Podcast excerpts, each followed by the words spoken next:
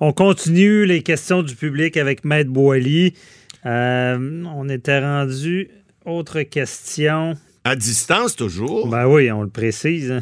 On respecte les règles. Euh, J'étais rendu à la. Il y a Ellie S. de Montréal qui nous a demandé euh, sur la ligne un 87 Cube Radio, sur laquelle vous pouvez poser des questions, si elle peut toucher quand même la PCUE, même si elle euh, étudie à temps plein et qu'elle n'avait probablement pas l'intention de travailler cet été. Est-ce que, Maître Boilly, est-ce que le PCUE, qui est pour les étudiants, c'est. euh, Ouais. Euh, la question est, est- est assez simple, la réponse l'est aussi, mais il y a des distinctions à faire. Bon, d'abord, la, la PCUA, c'est c'est les- c'est le, le programme euh, canadien qui a été mis en, en- en place pour les étudiants. hein. Le Ouais. E, c'est pour étudiants. Donc, ça, c'est un montant additionnel de 1250 que le Justin Trudeau a annoncé il y a déjà deux semaines pour venir en aide aux étudiants, mais les conditions, je suis allé voir, sont assez simples. C'est d'être étudiant à temps plein hein, et de pas avoir trouvé de travail pour cet été.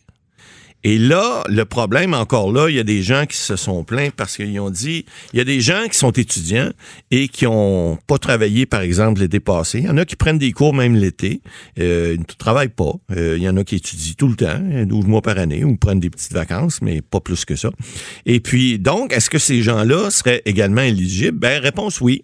Donc, Madame Élie, euh, il faut, à ce moment-là, juste démontrer que vous êtes étudiant à temps plein que vous êtes dans un programme d'études et que vous n'avez pas pu euh, trouver de travail, euh, pas trouver de travail, vous n'avez pas travaillé cet été. C'est bien différent. Parce que c'est même pas pas trouver de travail, c'est ne pas avoir travaillé cet été. Si vous travaillez cet été et que vous gagnez un salaire, puis là, là, il y a des calculs, il y a des gens qui sont mis à faire des calculs savants. Là. Ouais, mais- c'est, c'est quelque chose de voir ça aller. Alors là, il y a des gens qui sont mis à calculer.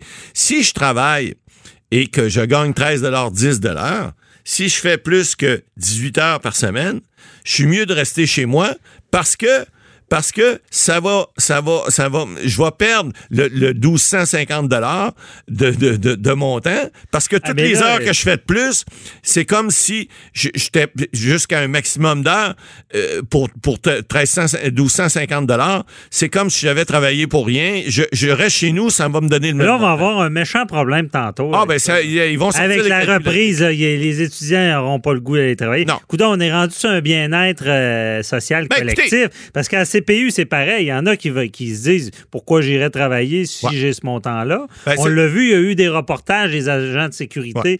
Euh, c'est euh, Sirois, le propriétaire de Sirois, disait ben, il y en a qui n'ont pas d'intérêt à venir travailler. Là, les étudiants. Eh bien. L'été, ça travaille d'habitude. Ben, Et là, il n'y a pas de resto, il n'y a pas de. Non, il y a- les choses sont pas ouvertes, mais on parle des récoltes, entre autres. Il y a beaucoup Ouais. d'étudiants qui travaillent des fois avec les travailleurs étr- étrangers.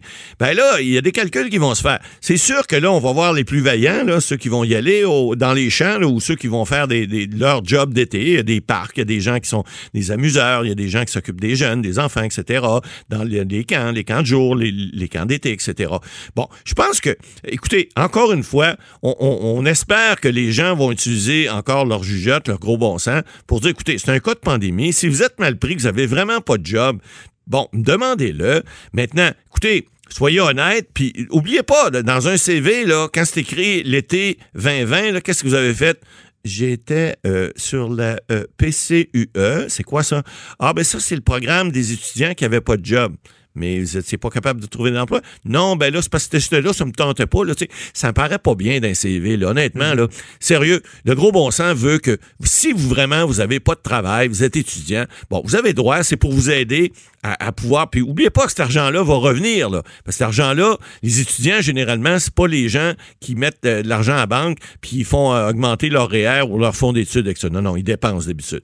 Alors, euh, j'en ai j'en ai eu quatre. Moi, là, ils ils dépensent pas tout pareil. Mais je peux, peux vous dire une chose, lorsqu'ils ils, gagnent des- de l'argent d'été, ils sont bien contents d'aller s'acheter des choses, ils sont bien contents de faire rouler l'économie. Alors, en quelque part, c'est pas mauvais, là, mais euh, abusez pas du système. OK. C'est donc elle y a droit. On verra euh, les problématiques. Mais là, on est dans une question du public. On Ouais. n'est pas dans une chronique. On, on va se garder une gêne là-dessus. On fait attention. Euh, ensuite, il y a Dominique de Boisbriand qui nous demande s'il pourra se rendre chez son concessionnaire automobile pour choisir sa prochaine voiture. Et si oui, euh, à compter de quand? Oui, c'est vrai que le printemps, là, souvent, Ben, il y en a beaucoup qui changent d'auto. Ben, c'est la grosse Euh, période. On a, Et là, ils peuvent aller magasiner ça? Ouais, ben écoutez, on a vu Robert Poetti, l'ancien ministre libéral, là, qui est rendu le président de la, cons- de la Corporation concessionnaire automobile du Québec. L'ancien président est un ami avec de, un, un confrère de classe, Jacques Béchard, qui malheureusement a eu un grave accident il y a quelques, quelques années. Et puis là, c'est M. Poetti qui est rendu là. Alors, il a annoncé cette semaine là, que le- dans- il y aurait une réouverture bon, euh, euh, graduelle là, des- des opérations, parce qu'avant, tout ce qu'il pouvait faire, c'était les réparations d'urgence. Là, on avait dit pour changer les pneus, des choses comme ça. Mais il n'y avait pas comme tel. Au niveau des ventes, ça se faisait que par voie, euh, par, par téléphone, par Internet. Là, ce qu'on a annoncé, c'est qu'on va graduellement, monsieur va pouvoir aller dans un garage, prendre rendez-vous, un client à la fois qui va pouvoir aller faire les visites, bon, puis essayer les véhicules. Il y avait même, il y a des concessionnaires qui ont annoncé que y- si les gens veulent pas se déplacer, on va aller chez vous, on va pouvoir vous, vous faire essayer le véhicule, on va débarquer du véhicule, vous allez Ah. embarquer dedans à distance. Écoutez, il y a des moyens de faire, là. Bon, c'est certain que l'économie reprend tranquillement, c'est ce que le premier ministre a annoncé cette semaine, mais on le dit, là, si les gens se mettent à faire des, la, la file devant les, les commerces et pas à distance, etc., puis quand quelque part la pandémie se propage puis ça continue, ben les commerces, les, que ce soit automobile ou autre, ils vont les refermer. Alors, ça va se faire graduellement. Et puis encore une fois, M. Poetti a dit cette semaine, on est conscient, c'est la grosse période, le printemps, là, c'est à part les autres, là, les salons de l'auto, c'est là que tout redémarre. Les gens, c'est la fièvre du printemps, ils veulent changer de voiture. On a vu qu'il y en a qui ont des contrats de location qui sont expirés. Il faut qu'ils ramènent les véhicules. Là, les, les fabricants ont été un petit peu conciliants parce qu'ils n'ont pas le choix. Les gens ne pouvaient pas le faire. Mais là, ça va se faire. Donc, effectivement, monsieur, oui, vous allez pouvoir retrouver voir votre concessionnaire favori ou changer de concessionnaire s'il n'est plus votre favori, puis aller vous acheter un véhicule, évidemment, en prenant toujours les distances de 2 mètres et en faisant en sorte que euh, on va essayer de, de- de contrôler euh, le, le- le- le commerce comme tel pour ne pas qu'il y ait de pandémie plus grande. Mhm. Bon, ben, bonne nouvelle. Euh, Il y a deux senteurs que j'aime beaucoup. C'est la, la senteur au printemps Ouais. et la senteur d'un char neuf. L'année passée, il sent encore Ah, un peu. là. on rentre dedans. J'ai rentré dans votre véhicule il y a quelques semaines. Il y a encore une petite odeur, mais des fois, ça sent un peu le McDonald's. Enfin, Ah ben, c'est ça le problème quand tu les achètes euh, pas au printemps, mais avant l'hiver, Ouais. ils viennent sales euh, pas mal plus vite. Exact. Bon, euh, autre question, Émilie Ben, de. Repentigny qui veut savoir si les mesures qu'ont adoptées le- les CPE pour euh, reprendre les enfants en sorte qu'elle va pouvoir envoyer sa fille en toute sécurité et si le nombre va être restreint, euh, on parle de CPE, de garderie. Qu'en est-il, euh, Boily? Ouais, ben là, on a vu euh, encore cette semaine les recommandations du ministre de la Santé. Euh, bon, triage à l'entrée. On dit qu'on va faire un triage strict euh, qui va être euh, fait avec le lavage des mains des enfants et on va Ah, mais ça, euh, j'en témoigne, là, il était déjà très, très... Ah, c'était strict, là. les gastro, les grippes, là, il était déjà strict. L'enfant qui arrive, en Ouais. tout cas, à mon CPE, Ouais. lavage de mains, c'est automatique, les enfants. Ah, ça se faisait. Ça, systématiquement. avant la pandémie. Et je connais des gens aussi qui travaillent dans les CPE et je peux vous dire que c'est pris très sérieux. Ces gens-là nettoient euh, les, tout ce que les enfants peuvent toucher, tout ce que les, les, les, les- intervenants euh, qui sont là, là. C'est pas des gardiens en passant, hein, ce sont des, des, des- gens qui sont spécialisés, ce sont des... des, des, des- Ben, je, vais, je vais vous dire, Maître Boily, je pense qu'en ce moment, en 2020, euh, euh, période de confinement avec les enfants, je pense que tout le monde a du respect pour nos éducatrices, Ah, clair. pour nos enseignants, Ah parce que c'est pas facile se substituer à facile. enseignants. Puis moi, faire les- j'ai du respect beaucoup pour eux parce que faire les dev- devoirs, les occuper, jouer Ah, c'est- c'est quelque euh, chose. toute la journée. Là, Ouais. et, Et puis- vous savez, les, les poupons, là, des fois, ils sont pas, sont pas vieux. Faire comprendre à un enfant de 3 ans là, qu'il faut pas toucher, il faut pas s'avancer, puis il faut, Ah, euh, faut c'est rester dans des pièces. Dans les recommandations, on a ceci. Là. Il y a un seul parent qui va devoir accompagner l'enfant. Il n'est plus question d'y aller à deux. Alors, on dit que euh, les gens sont invités aussi à pas arriver tout en même temps. Donc, avoir des heures précises d'arrivée pour donner le temps, justement, de recevoir l'enfant, laver les mains, puis qu'il y ait une distance entre les autres. On dit aussi qu'on essaie autant que possible de garder les enfants dans la même pièce. Pour pas les faire euh, séparer de pièce en pièce. Euh, ça, euh, alors, pour la journée, autant que possible, évidemment, on va pouvoir les amener dehors, le beau temps arrive.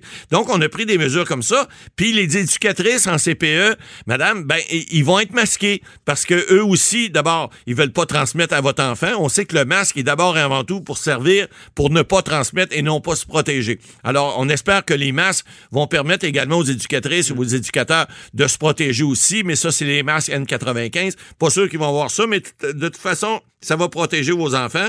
Puis euh, euh, on dit aussi euh, d'attacher les cheveux des enfants et de, de pouvoir laver l'endroit où, si les enfants ont touché des choses. Alors, on a pris, on a pris toutes des, choses. On interdit les casse-têtes. On, on, fait des, des, jouets au minimum. Les livres, les jeux de société doivent être limités à un par enfant.